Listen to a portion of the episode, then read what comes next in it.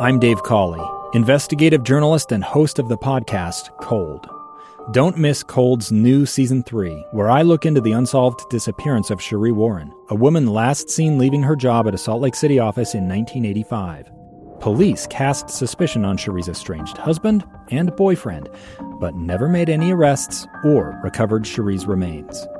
Find Cold Season 3, The Search for Cherie, anywhere you get your podcasts.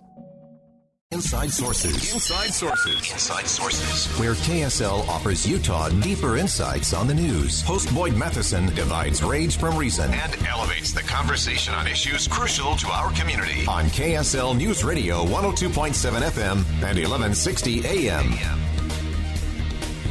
So, why would a leader from the Church of Jesus Christ of Latter day Saints be invited to speak about religious liberty at a Notre Dame symposium in Rome? Let's begin. Think you know the news of the day? Think again. Well, beyond the headline, it's no secret that religious liberty is under attack all across the world. The question is how do we link arms as people of faith with people from various faiths to defend it? And how do we actually show people that it's worth defending? President Dallin H. Oaks, first counselor in the first presidency of the Church of Jesus Christ of Latter day Saints, spoke at a Catholic University event in Rome. Uh, he was, gave a keynote address uh, at the Notre Dame Religious Liberty Summit, uh, which took place in Rome, Italy.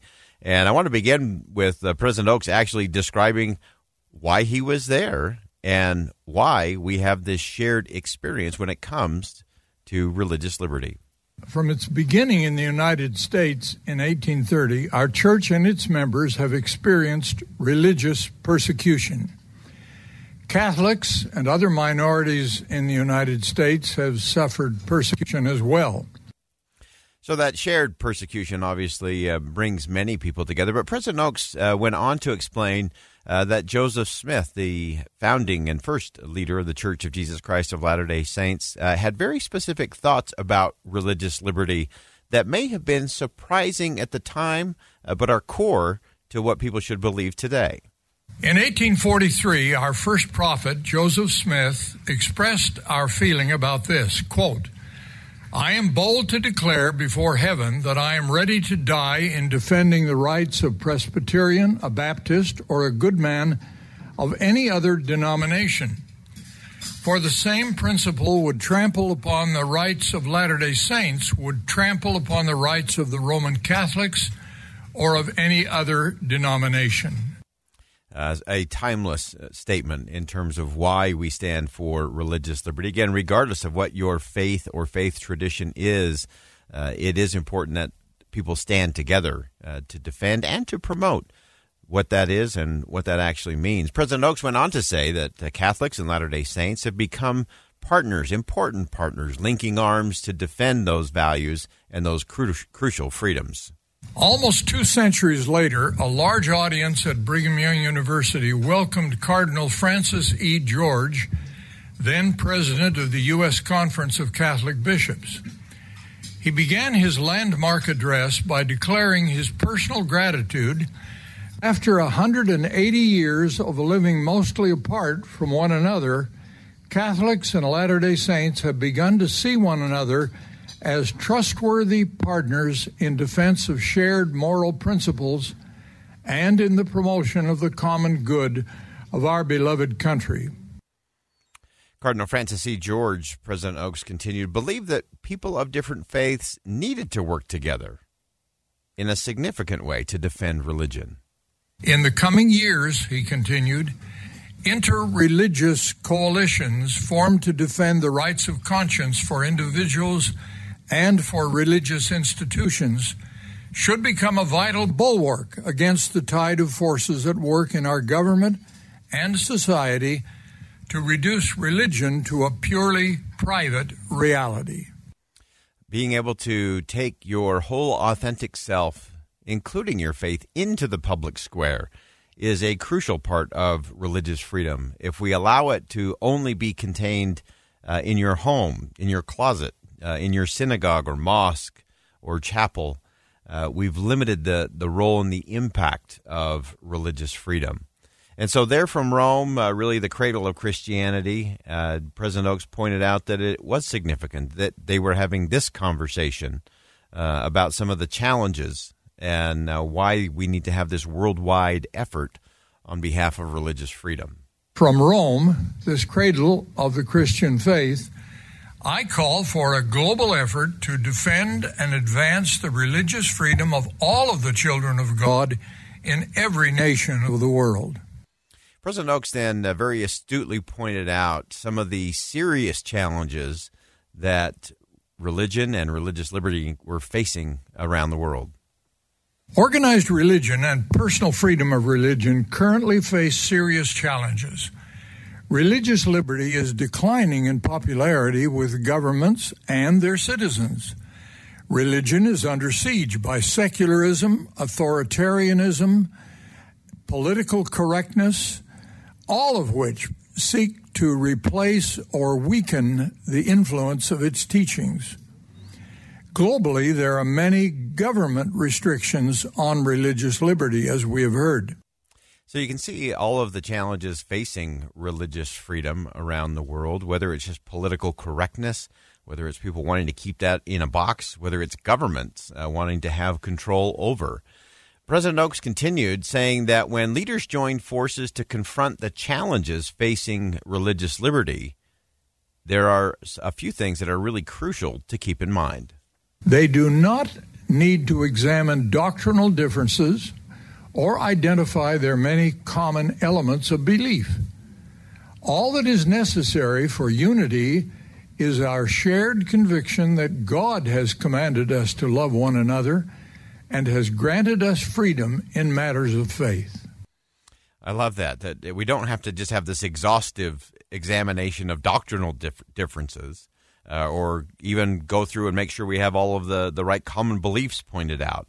He said, "What is necessary for unity is our shared conviction that God has commanded us to love one another and granted us the freedom in matters of faith." I think that is a an important statement uh, that President Oaks made there. Again, from Rome, President Dallin H. Oaks of the First Presidency of the Church of Jesus Christ of Latter day Saints at a gathering there on religious liberty.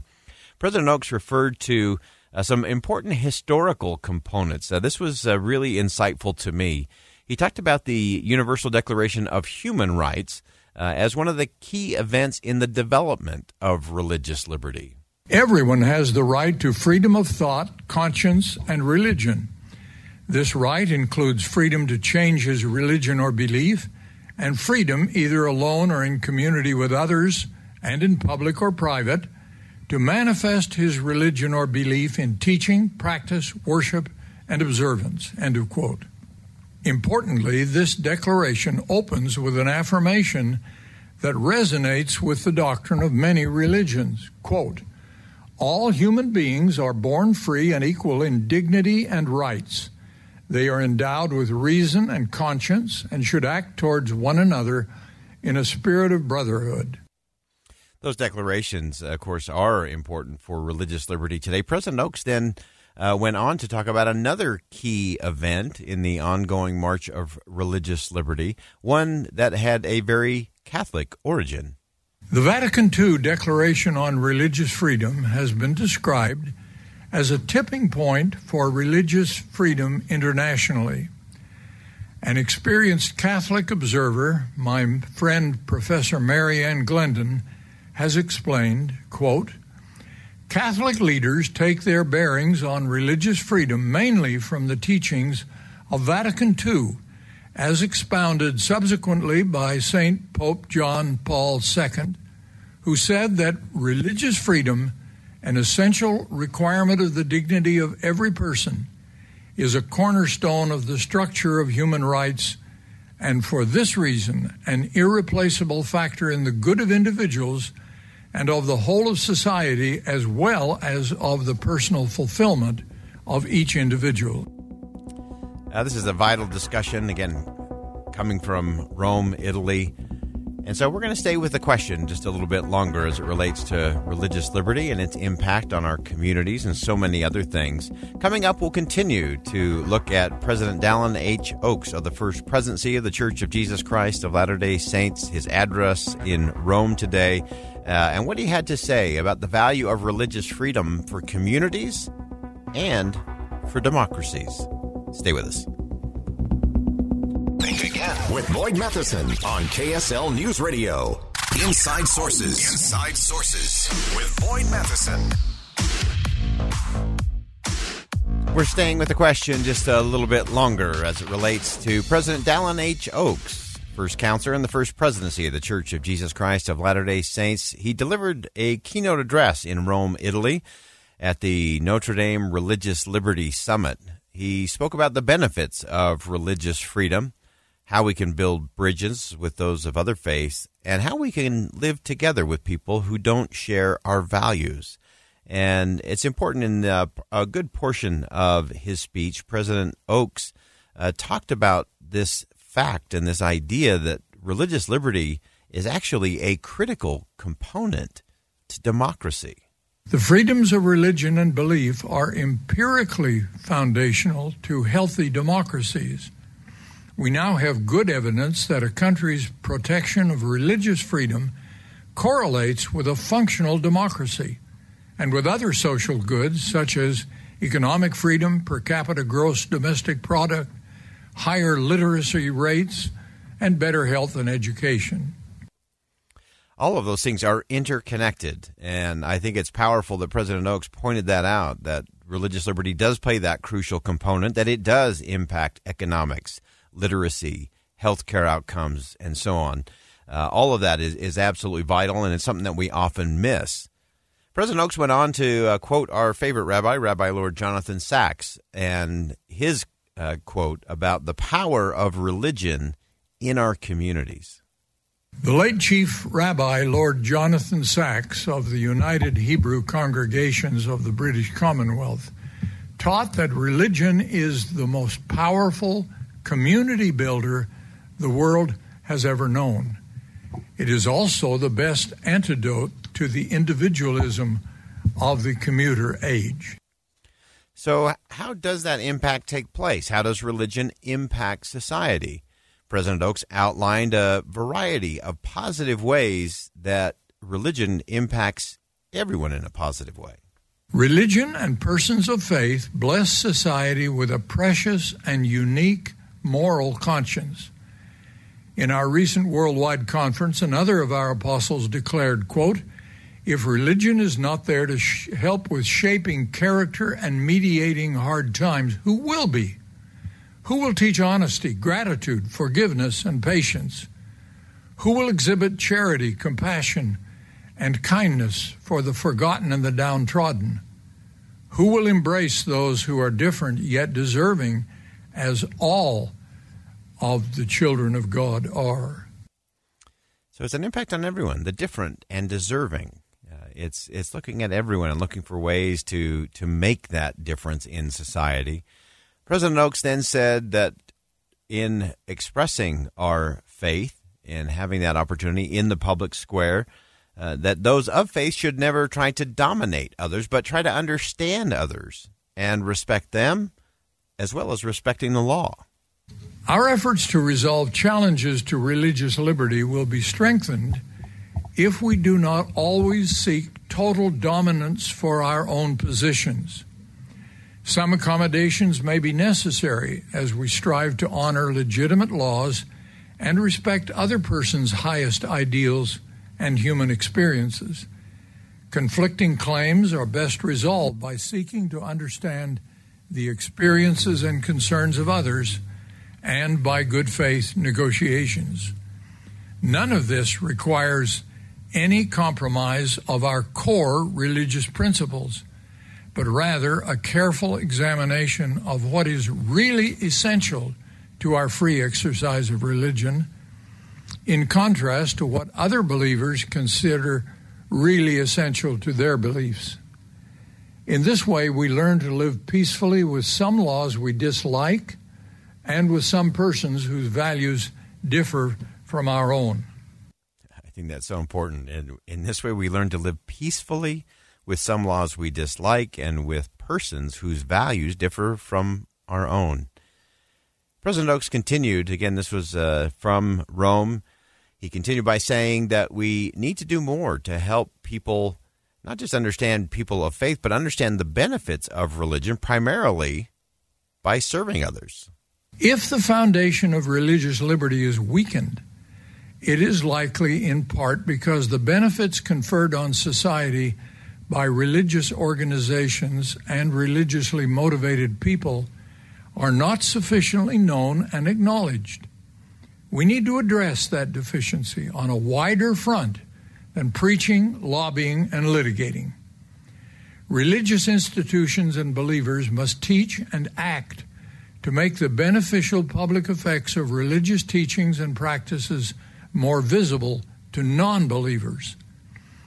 And we need more believers to practice their religious faith more visibly by serving others.